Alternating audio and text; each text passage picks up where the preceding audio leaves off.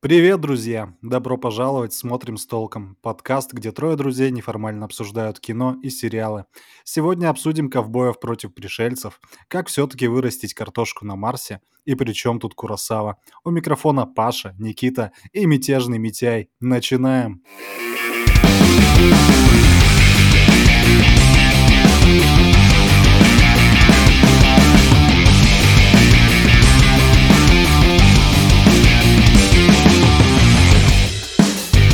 Уважаемые слушатели, начать хочу с того, что я охарактеризовал бы этот фильм как тупое говно тупого говна.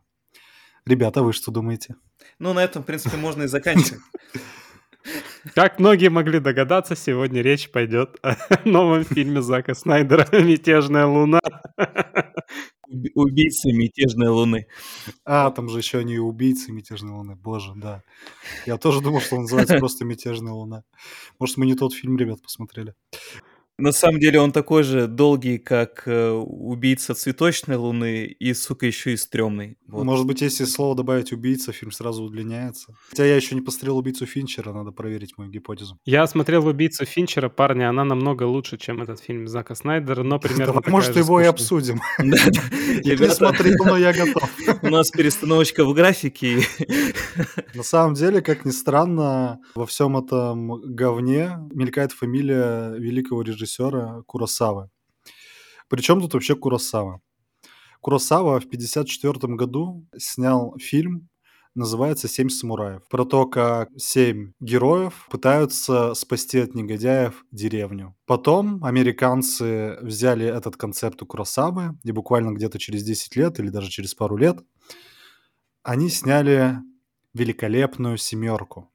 Недавно, кстати, лет где-то 7 или 10 назад выходил э, ремейк этого фильма с достаточно звездным составом. Там был Крис Пратт, Дейзел Вашингтон, и много других замечательных актеров. В принципе, фильм как бы вполне себе средняк. Э, советую посмотреть, особенно после просмотра «Убийц мятежной луны». Он будет выглядеть как шедевр кинематографа. Так вот, дорогой Зак Снайдер решил взять эту же концепцию. Она очень простая.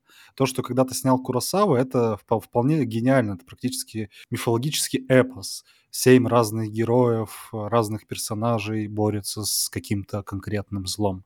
Все понятно и просто. Вроде как запортачить эту концепцию, ну просто невозможно. Раскрой персонажей, покажи, кто злодей, покажи, как они с ним борются. Сделай это нормально. Но по какой-то причине у Зака человека, который снял 300 спартанцев, человека, который снял Супермена, который, по-моему, называется э, «Человек из стали», по-моему, называется. «Железный человек» был в нашем подкасте, как ты его назвал. Но картинка, картинка-то как бы там сочная, так или иначе, и с него началась киновселенная DC. Ну, неважно, как бы это не шедевр, но вполне себе фильм. Он снял... «Хранители» он снял. «Хранители», конечно же, да. Он снял «Лигу справедливости», Э, и потом ее переснимали, и все зрители просто молили, чтобы вышел наконец-то Снайдер Кат, и вот он каким-то чуд- чуд- чудесным образом смог его доснять и выпустить на стриминге, который там идет там часа четыре, и все зрители писали кипятком, как это великолепно. В общем, режиссер достаточно интересный. И тут он заявляет, я сниму свои «Звездные войны», черт подери. Я сниму свой космический эпос с Блэк Джеком и роботами. И выходит «Мятежная луна». Фильм, который, наверное, реально многие ждали. Многие надеялись, что будет что-то крутое. Я в их числе. И, да, друзья. И, наверное, как раз самое время обсудить, что мы увидели в итоге. Друзья, да, при этом предпосылки успеха у этого фильма, они были еще больше, чем звездный э, режиссер Зак Снайдер. У этого фильма, во-первых, бюджет не маленький, 90 миллионов э, долларов. А во-вторых, давайте посмотрим на актерский состав. Здесь у нас есть э, София Бутелла, это бывшее рекламное лицо компании Nike. Здесь у нас есть великолепный Чарли Ханом, который известен нам по джентльменам, по мечу короля Артура. Здесь есть целых два Дариона Харриса, то есть кто в «Игре престолов» э, выбирал между ними, здесь может не выбирать. Они представлены оба, причем в довольно разных ролях. И здесь есть темнокожий актер, который всегда играет гладиаторов. Он тоже довольно известен. Он... Вы как только его увидите, вы его сразу узнаете. Парни, парни, breaking news. Breaking news. Так. Сегодня, вот буквально в день, когда мы с вами записываем этот подкаст, Ридли Скотт завершил съемки второй части «Гладиатора». Ура! Ура! Помянем. Да, может, Помянем, еще раз да. «Гладиатора» обсудим. Да нет, давай лучше Наполеона. Нет, не Наполеона. Лишь, лишь бы не, убийцу мятежной луны. Так, но тем не менее, нам надо все-таки рассказать зрителям, насколько не стоит смотреть этот фильм, или стоит, чтобы понять, э, что они потратили свое время зря. Правильно? Так Правильно. вот, у меня есть шутка на заготовку. Я Давай. её придумал тогда, когда Жги. смотрел этот фильм. Я во время фильма ее придумал, понимаете? Зак Снайдер э, славится своим slow-mo. У него slow-mo везде, еще начиная с 300 спартанцев, там вот замедленная съемка. Он ее очень любит и часто делает качественно и круто. Это его фишка. Так вот, э, в «Мятежной луне» настолько много слоумо, что если его полностью убрать, фильм будет идти где-то полчаса. И это факт, друзья. Ну, правда, там слоумо, но вставлено где можно и где нельзя. Просто человек бежит, просто бежит, ничего не делает. Надо слоумо вставить. Человек стреляет, ну давайте слоумо вставим. Причем, ладно бы оно использовалось для того, чтобы понять какую-то там сложную сцену или там боевую хореографию. Но оно просто есть, потому что оно есть.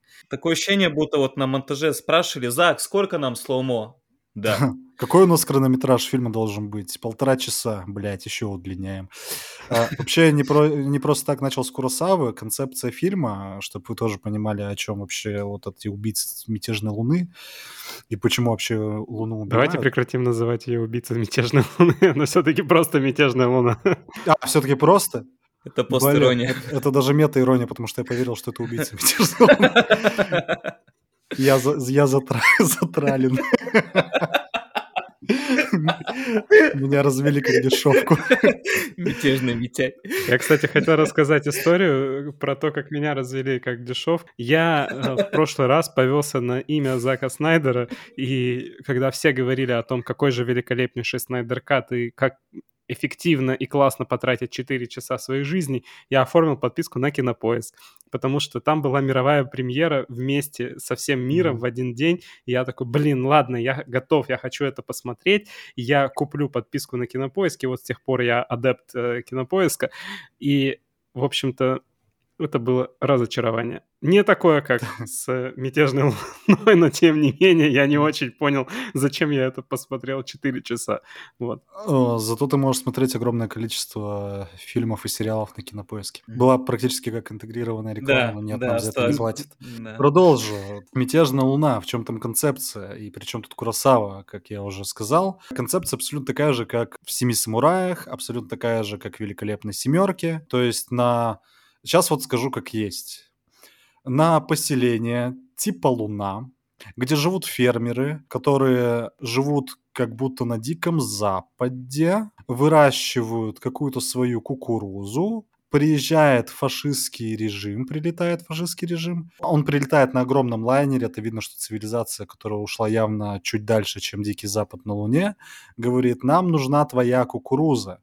Фермеры этим э, недовольны, потому что кукурузы у них и так мало, да и вообще они не хотят фашистов спонсировать. Звучит как «Интерстеллар» пока что. Потому что кукуруза, да? Потому что фашисты когда-то свергли их царя.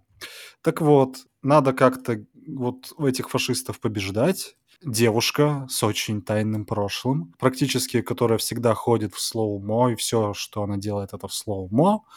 Она ищет героев для того, чтобы эту чертову блядскую деревню ради кукурузы защитить. Вот весь фильм. Я бы на самом деле, знаешь, как этот фильм охарактеризовал? Вот э, есть э, в каком-то сезоне Рика и Морти серия, где Рик и Морти ищут людей для того, чтобы провернуть какую-то аферу, и они им просто предлагают что-то, и те сразу же отвечают, сукин ты сын, я в деле. И вот этот фильм — это полностью повторение этой серии, потому что ребята просто ездят по каким-то мутным местам, они туда просто каким-то образом телепортируются при помощи корабля короля Артура, и, в общем, они оказываются в разных каких-то мутных местах, и такие, типа, чувак, а не хочешь ли ты устроить месть? И он такой, сукин ты сын, я в деле. Вот реально, просто весь фильм. Там, слова больше.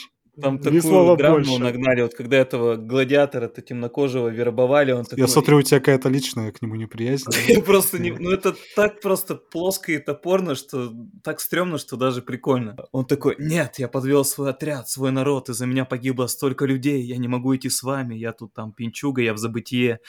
И она такая, ну, своих людей ты не спас, но как насчет мести? Он такой, да, насчет мести я, да.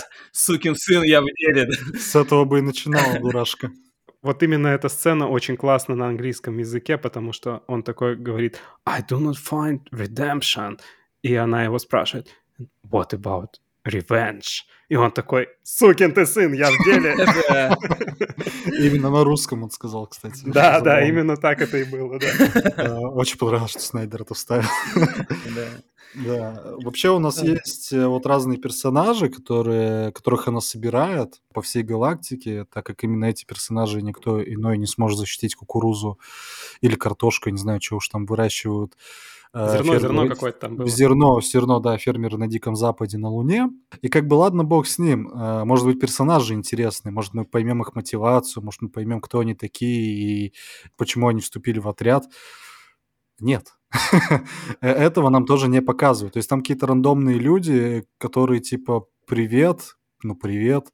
Вот, блядь, опять хочется, конечно, пошутить про сукин сын я в деле, потому что по-другому эти сцены не писать.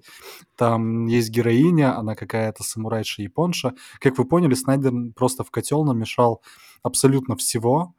Э, Сделал это очень неграмотно и, как по мне, э, в том числе из-за этого фильм несмотрибельный.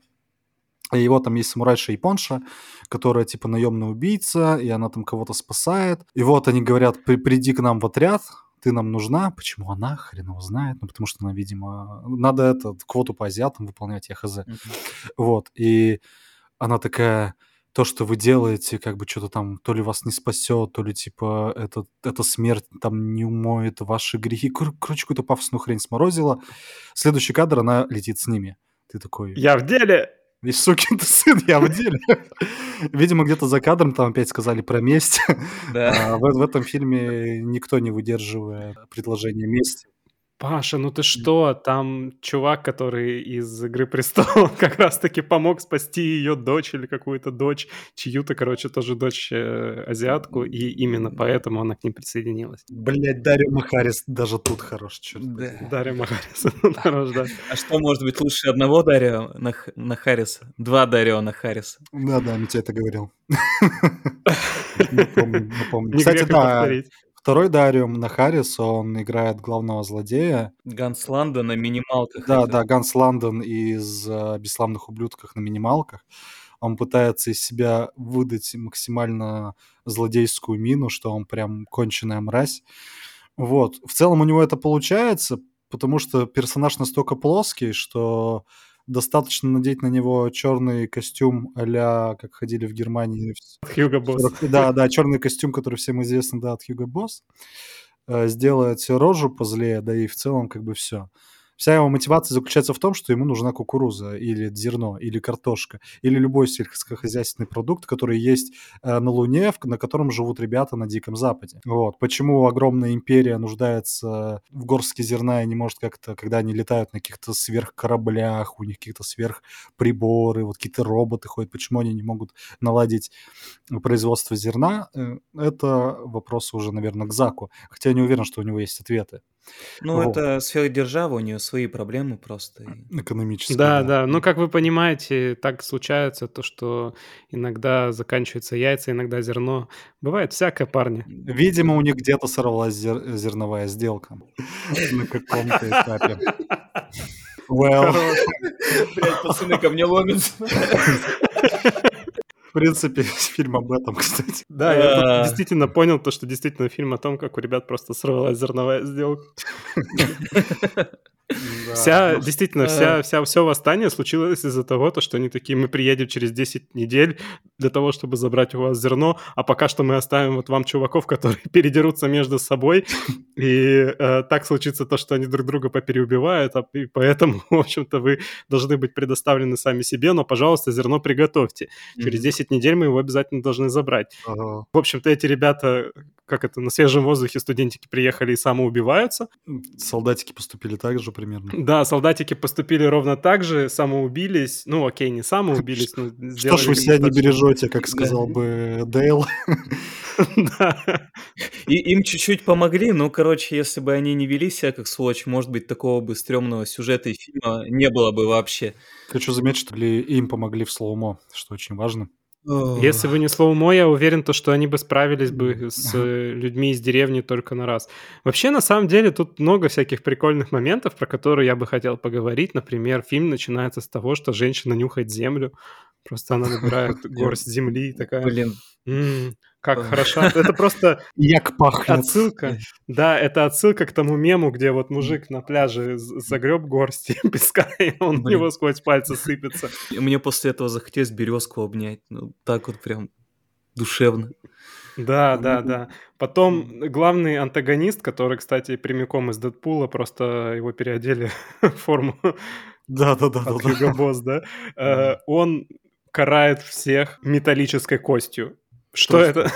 Тро- тро- Ну, это кость, она в виде кости. То есть А. это, это какая-то это берцовая кость или какая-то, в общем, такая из ноги вытащенная кость. Это трость в виде кости.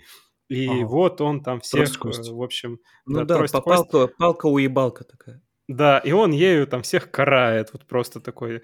Я сейчас в эру высоких э, технологий, когда все стреляют из бластеров и дерутся на лазерных мечах, а, и еще летают на гипогрифах из Гарри Поттера, мужчины с обнаженным Мгм. торсом.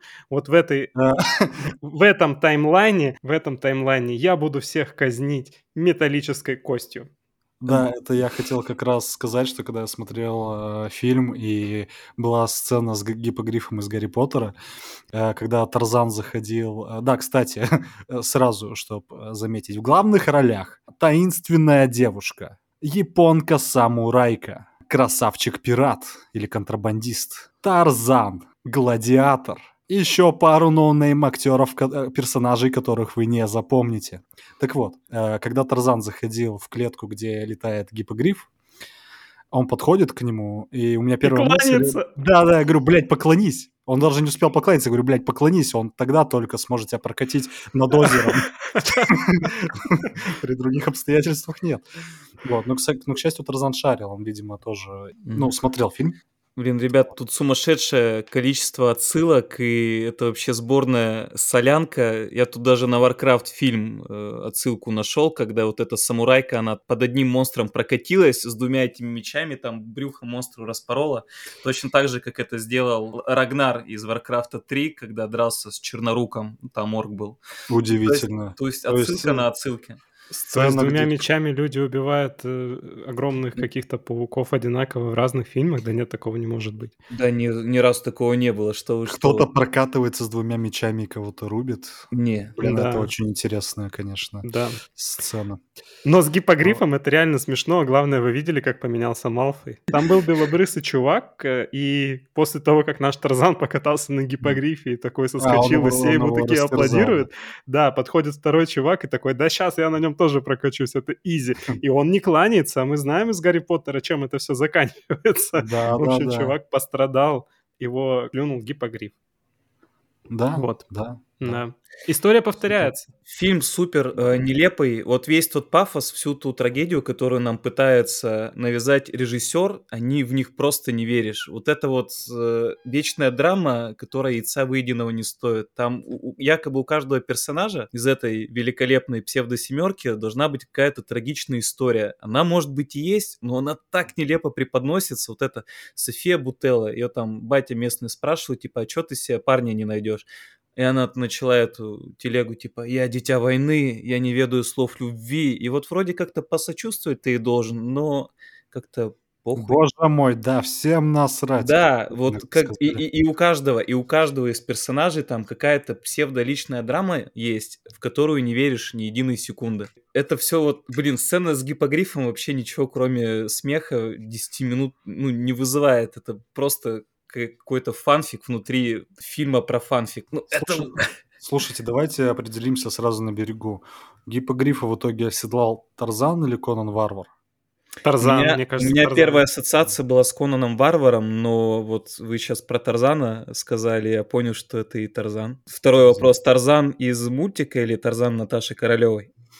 Тарзан Наташи Королевой, конечно, подожди. Не один тот же персонаж. Нет, нет, нет, это Тарзан Наташи Королевой, потому что Тарзан в мультике не ходил в штанах, а этот ходит. Какое-то время, да. Какое-то время.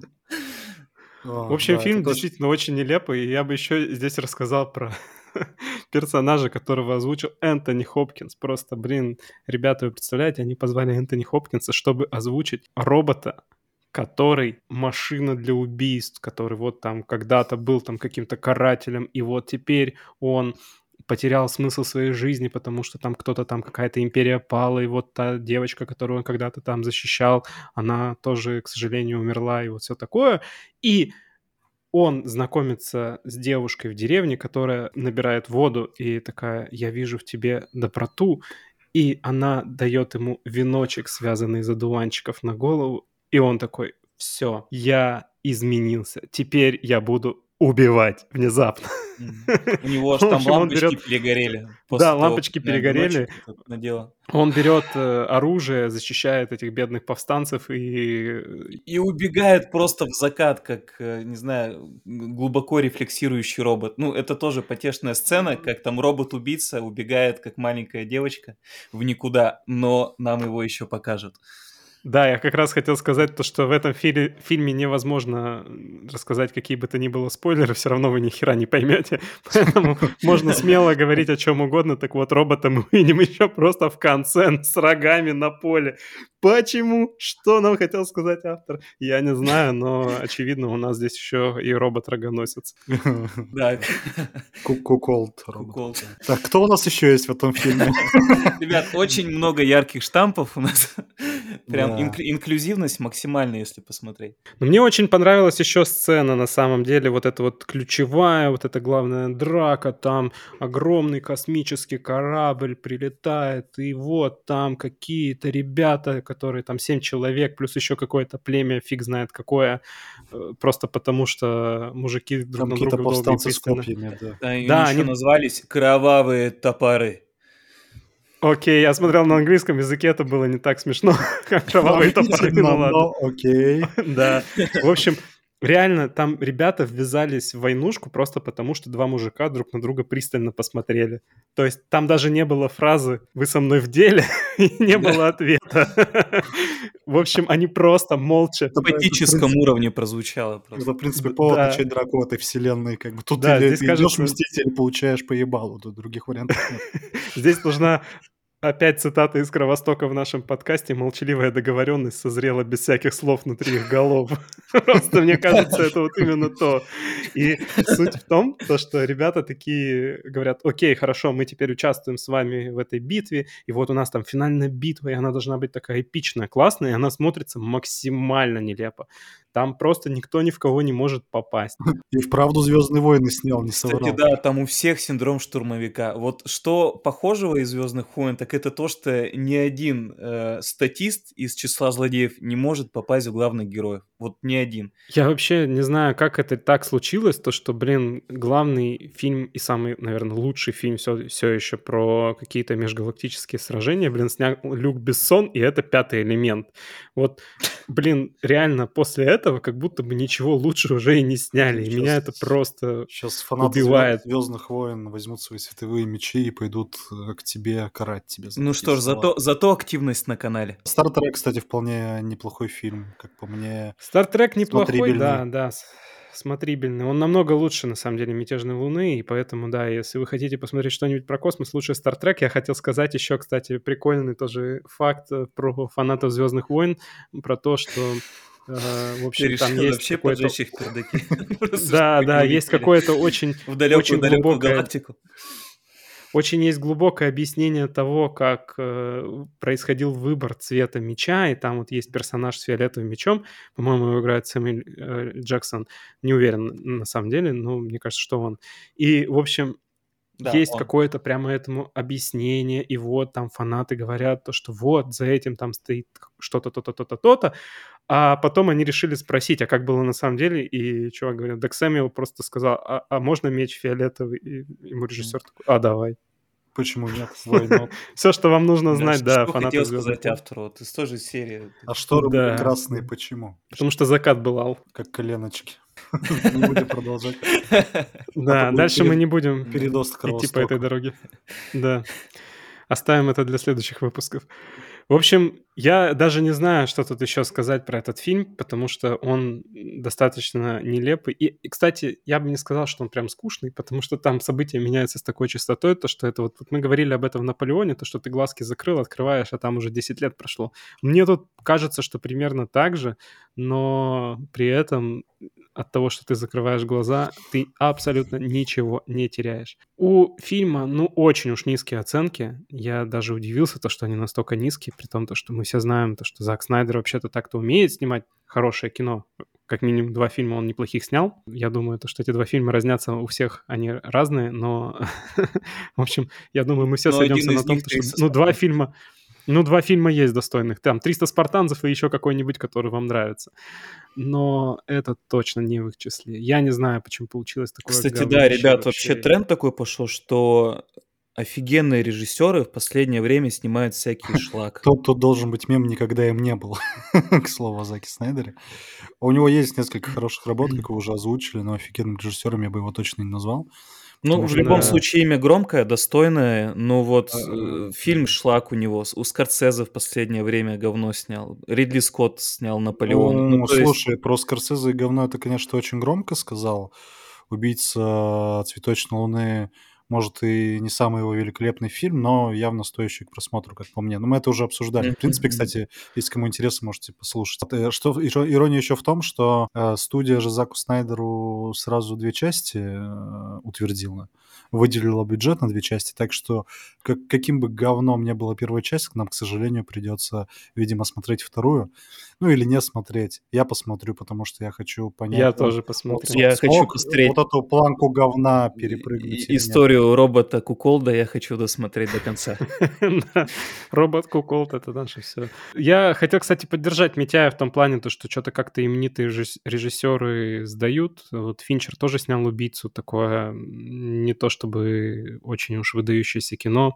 Я не знаю, зачем он это сделал. В общем, Щас мне ещё- не могу сказать, что понравилось. Сейчас страшно ж- ждать э, вторую часть э, Битлджуса или какая там Гладиатор. эта часть. А, Битлджус. Битлджуса, да, которую снимает... Тим Бёртон? э, а, Тим Бёртон, да, спасибо, Тим Бёртон.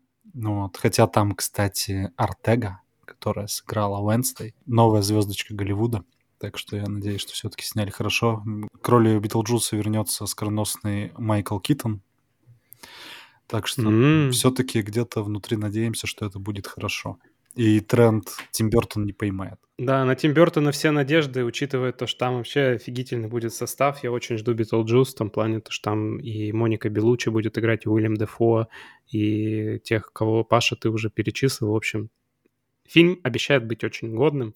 Во всяком случае, раньше Тим Бертон нас не подводил. Я надеюсь, то, что и сейчас он нас не подведет. Да, это так. Да, Заметили, как нам нравится обсуждать все, что угодно, кроме этого «Мятежной фильма. луны», так как «Мятежную луну» обсуждать больно. Я еще хотел бы Да, заметить, трудно. что фильм очень графонистый, и Зак Снайдер, в принципе, умеет в очень эпичные картинки, когда кадр прям такой сочный, красивый. Постанов... Как постановщик он замечательный, но картинка и графоний в «Мятежной луне» мне совершенно не понравились. Это такая лютая зеленка, причем такое ощущение, что зеленка такая достаточно дешевая.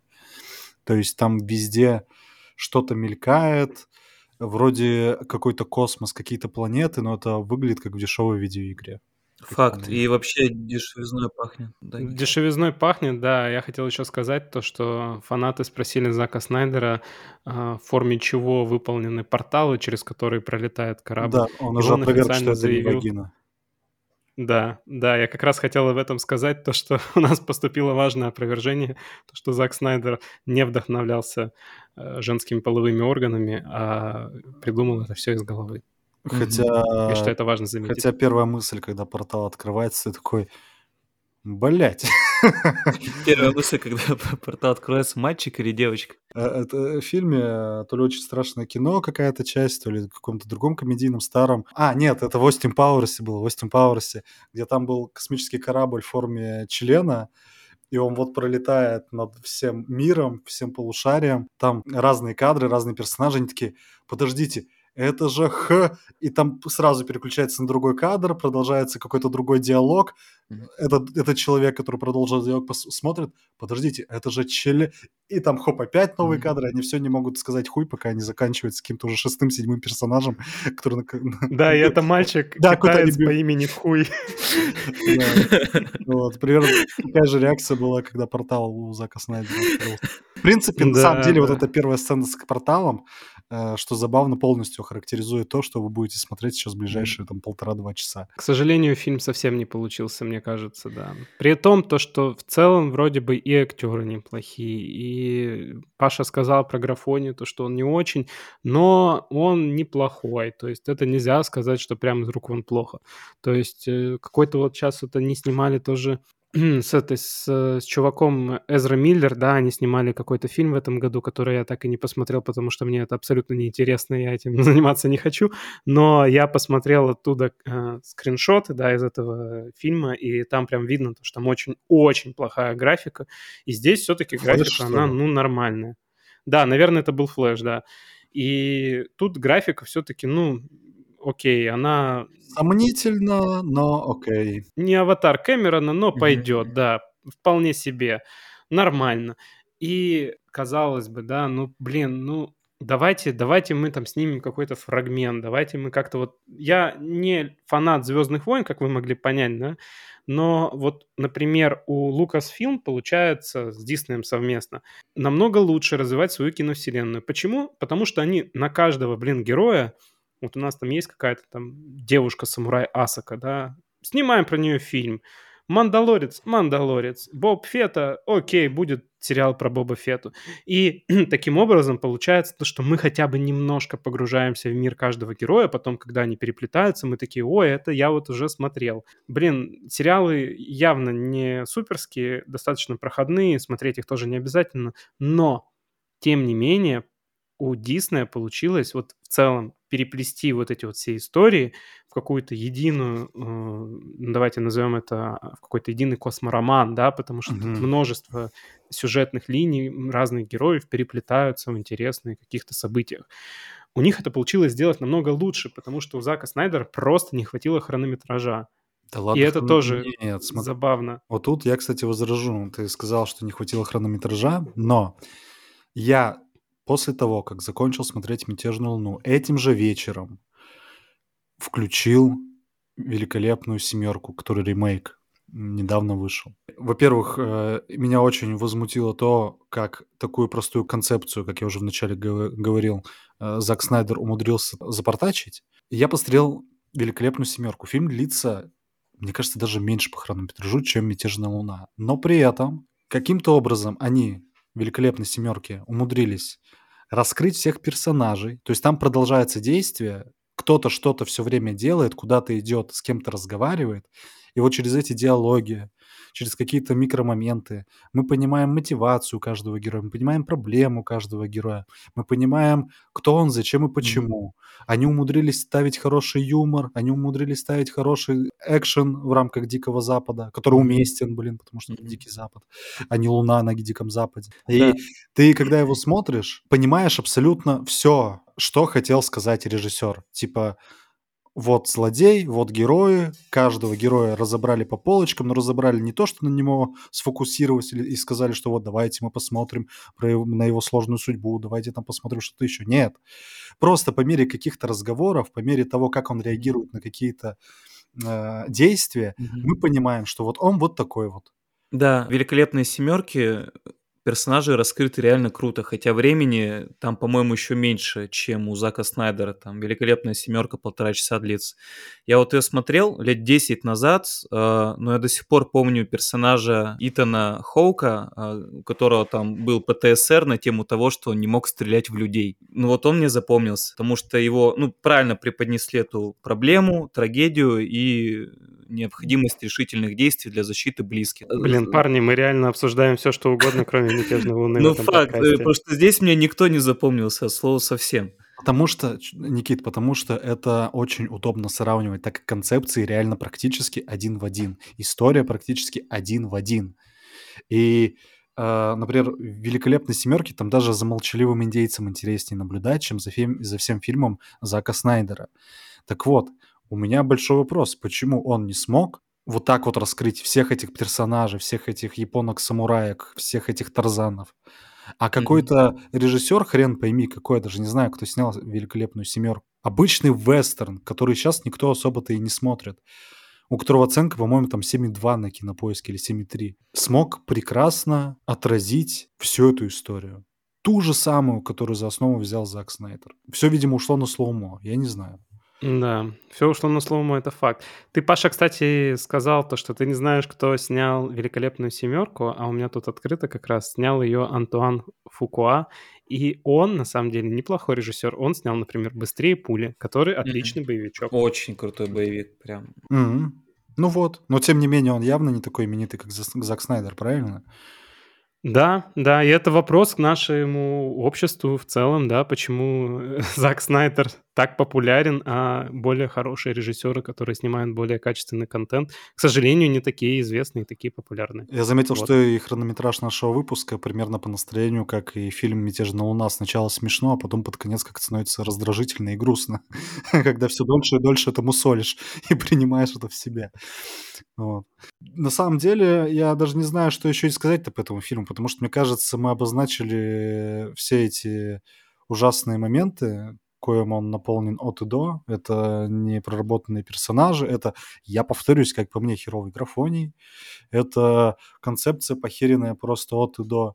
Оценки, которые э, выставили зрители на Кинопоиске, на MDB, в принципе, говорят о том, что никто не понял, что это было. Все ждали, ну, по меньшей мере, хороший среднячок в космосе а получили просто мешанину всего подряд, без раскрытия каких-либо персонажей, наверное, кроме главной героини, да и то ей не сопереживаешь. Не сопереживал главной героине, ребят? Нет, для меня она вот, знаете, раньше был э, Nike Commercial, просто реклама Nike. Вот я увидел ту же э, Софию Бутеллу из рекламы Nike, которая играет примерно никак, которая способна на ну, красивую хореографию в кадре, а не на какие-то убедительные эмоции. Я не проникся героиней от слова совсем. Меня еще позабавило, как актер, м, который в «Игре престолов» играл Дариана Харриса, и который в «Мятежной луне» играет хорошего парня. Не забываем, что у нас два Дариана Харриса. У него отведена практически роль принцессы в беде. Ну, практически. То есть обычно какая-нибудь миловидная девушка трется с главными героями все повествование, и где-то иногда даже помогая, там ударит какого-нибудь злодея сзади бутылкой или, или что-нибудь еще там как-то поможет. Мгм. Вот. А тут наоборот. Тут как бы главная героиня это девушка, такая сильная, волевая солдат, и с ней трется вот эта Дарьяна Харрис, который, ну, практически начинает визжать, когда видит кровь. Факт, Это, это факт. забавно. Ну, там и, кстати, этот момент, да, грубо говоря, с бутылкой сзади ударить в фильме тоже есть, э, и он максимально тупой, и он переворачивает сюжет на 180 градусов. Вы поймете, какой момент, но тупости главных злодеев просто можно поставить памятник в этот момент. Какой момент вы поймете, если вы все-таки посмотрите этот фильм, чего мы вам не советуем. Давайте перейдем к Не, оценкам, я, парни. я- я советую, я советую, я всем советую посмотреть этот Я фильм. тоже совет. Э, Потому что херовое кино тоже смотреть надо, чтобы потом хорошее кино на контрасте казалось еще лучше. А я здесь, знаешь, Паша, как скажу? Я скажу то, что кино смотреть стоит, и особенно его стоит смотреть тем, кому нравятся фильмы Зака Снайдера, те, кому понравилась Лига Справедливости, те, кому нравится Человек из стали. Я думаю, то, что им... Скажи прямо, если, и, как я говорил в конце какого-то из наших выпусков, если вы любите говно, смотрите обязательно. Это был первый наш выпуск, это было про Ведьмака. О, спасибо. Да. Нет, я не соглашусь здесь с тобой. Мне не кажется то, что фильм прям уж откровенное, полное говно. Это просто фильм Зака Снайдера. Если вам нравится слово мой, оголенные мужские торсы и, не знаю, вот эта пафосная, пафосная музыка, А, кстати, блин, про музыку-то я забыл сказать. Там же мало того, то, что пафос нагоняется при помощи слоумо, они еще и включают хор. То есть там реально прям вот ты слышишь какие-то моменты, там виолончель начинает там играть драматическую музыку, и вот там она уже бежит не просто так, а ей подпевают какие-то голоса, играет виолончель, играет там скрипка, и ты такой, боже мой, ах, я проникся. Это такой... Как же мне прям насрать. Да, именно так. Митя очень хорошо описал мои чувства во время просмотра, да. Но тем не менее, я правда считаю то, что поклонникам творчества Зака Снайдера посмотреть можно. Хотя я бы для общего развития. Я, для общего развития это точно, да. Потому что я... Зак Снайдер, как я уже говорил, снял «Три спартанцев» и «Хранители», как ты озвучивал. И даже вот «Лигу справедливости», «Снайдер Кат» и вот этот «Человек из стали» — и все эти фильмы, что я перебрал на голову, какие-то фильмы на две головы, какие-то даже на три, как «Хранители», наверное, э, выше, чем э, «Мятежная луна». Ну, откровенно. Но это типа как э, брать фильмы Ридли Скотта, и вот тебе очень нравится «Гладиатор», тебе крайне зашел, например, последний, «Последняя дуэль», и тебе говорят, тебе нравится, да, фильмы Ридли Скотта, тебе нравится «Гладиатор», чувак, а посмотри «Наполеона», тоже крутой фильм, ты же любишь. Ну, типа нет. У режиссеров бывают факапы, и не надо на факап обращать внимание, ты только разочаруешься, мне кажется. И это очень большой факап Зака Снайдера. Вообще, да, год факапов режиссеров, которые на слуху. Mm-hmm. Просто факт, тупо факт. Режиссеры продолжают подтверждать. Паша сказал языком фактов. Да, я выбрал язык фактов. Ты выбрал язык фактов, да. Я, кстати, хотел сказать, знаете, а еще помните, был такой фильм э, «Восхождение Юпитер», который сняли сестры Вачовски после того, как сделали «Матрицу». И вот это очень напоминает эту ситуацию, потому что, блин, есть великолепнейшая просто «Матрица», трилогия. Четвертую часть мы оставим за скобками, это прямо не для всех, mm-hmm. мягко скажу. А потом они снимают «Восхождение Юпитер», и ты такой, блин, ну, эх, а там еще Мила Кунис как бы все могло бы быть прямо классно, но нет, получилось откровенно плохо. И по вайбу, кстати, очень напоминает «Мятежную луну». Ну, это да, это, кстати, так же, как и... Тут уже не про космос, но все же как пример годится. А, Питер Джексон, который снял «Властелин колец», величайшую трилогию фэнтези-жанра всех времен и народов, а, снял достаточно годный, сильный район номер 9, кто помнит, что олдскул Офигенный вообще. Офигенный, да. Это моя любовь. И вот он снимает в каком-то там году после этого «Хроники хищных городов», и ты такой, чего, блядь? Вот, так что у всех случается, у всех. Хотя я небольшой любитель Зака Снайдера, я думаю, что он в себя вобрал весь свой авторский стиль по говна. Ребят, ну, похоже, что мы как-то переходим к оценке. Мы зациклились. Чуть-чуть. У Ураборос круг замкнулся. А, и мы, в принципе, да. постоянно, наверное, в своем мнении, поэтому и Кинопоиск, э, и IMDb оценили фильм «Мятежная луна» на 5,6 баллов. По шкале Тинькова это примерно. Какая разница? Ну вот какая разница? Но что скажете вы? Я скажу, что разница есть, как я уже озвучил. Я оценку, наверное, сначала озвучу. Да, давай. Моя оценка, моя оценка 5,5. Я аргументирую свою позицию. Должно быть какое-то обоснование, ведь я же не могу просто так засрать фильм. А, так вот, а, я считаю, что оценка 5,5 по той причине, что это Тупое говно тупого говна. Ребят, как вы думаете? Какая обоснованная аргументация, Павел. Спасибо да. вам за нее. Да, спасибо. Честно, мне было это смотреть проще даже, чем Наполеона Ридли Скотта, поэтому, ну, 5,5 мне не жалко для этой картины. Она с кучей недостатков, она тупая, куча сюжетных дыр. Продолжай. Мед для моих ушей. Продолжай. В ней супер плоские герои, в ней просто профухан весь бюджет, ужасные задники, отрисовка. Я как-то даже на заднике... Передники. Передники еще хуже. На этих картонных героев вообще невозможно смотреть а, без слез. Там, почему они действуют, как действуют? Да потому что гладиолы. Короче, 5,5 э, просто потому, что я на время отключил всякое критическое мышление. Спасибо, а, Никита. Ну что ж, у нас второй раз складывается уникальная ситуация, то, что нам не нужен калькулятор, потому что я тоже поставил этому фильму 5,5 баллов, и я здесь полностью согласен с Митяем. Но мне, знаете, что мне в этом фильме понравилось? Есть в нем и позитивная вещь. Фильм мемоемкий.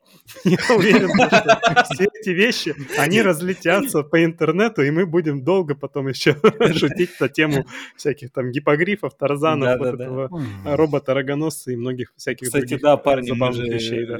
Э, свою шкалу же, по-моему, да, разработали в одном из э, выпусков мемоемкость. Вот думаю, по этой шкале фильм пройдет. По обычной, стандартной, к сожалению, не... Помимо емкости он на девяточку точно тянет, конечно, судя по сегодняшнему Девять тиньковых из десяти получается, да? Да, бегите отдыхать и ставьте, конечно же, лайки, вот эти колокольчики на шее гипогрифов тоже вот мусольте. Подписывайтесь на наш телеграм-канал «Смотрим с толком», где мы обещаем публиковать мемы и не публикуем их.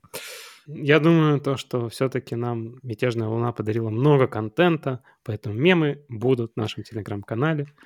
И первым, первым, что я обещаю сделать, мы покажем вам в нашем телеграм-канале рекламу освежающего напитка, снятую по мотивам «Мятежной луны», которая, блин, лучше, чем сама «Мятежная луна». И это факт. Ну что это ж, прям вообще так. Получается, да. что «Мятежная луна» была снята не зря, потому что к ней есть э, такая замечательная реклама. Ну что, на этой прекрасной ноте я предлагаю прощаться. До новых встреч. Пока-пока. Пока-пока. Пока-пока. We'll be right back.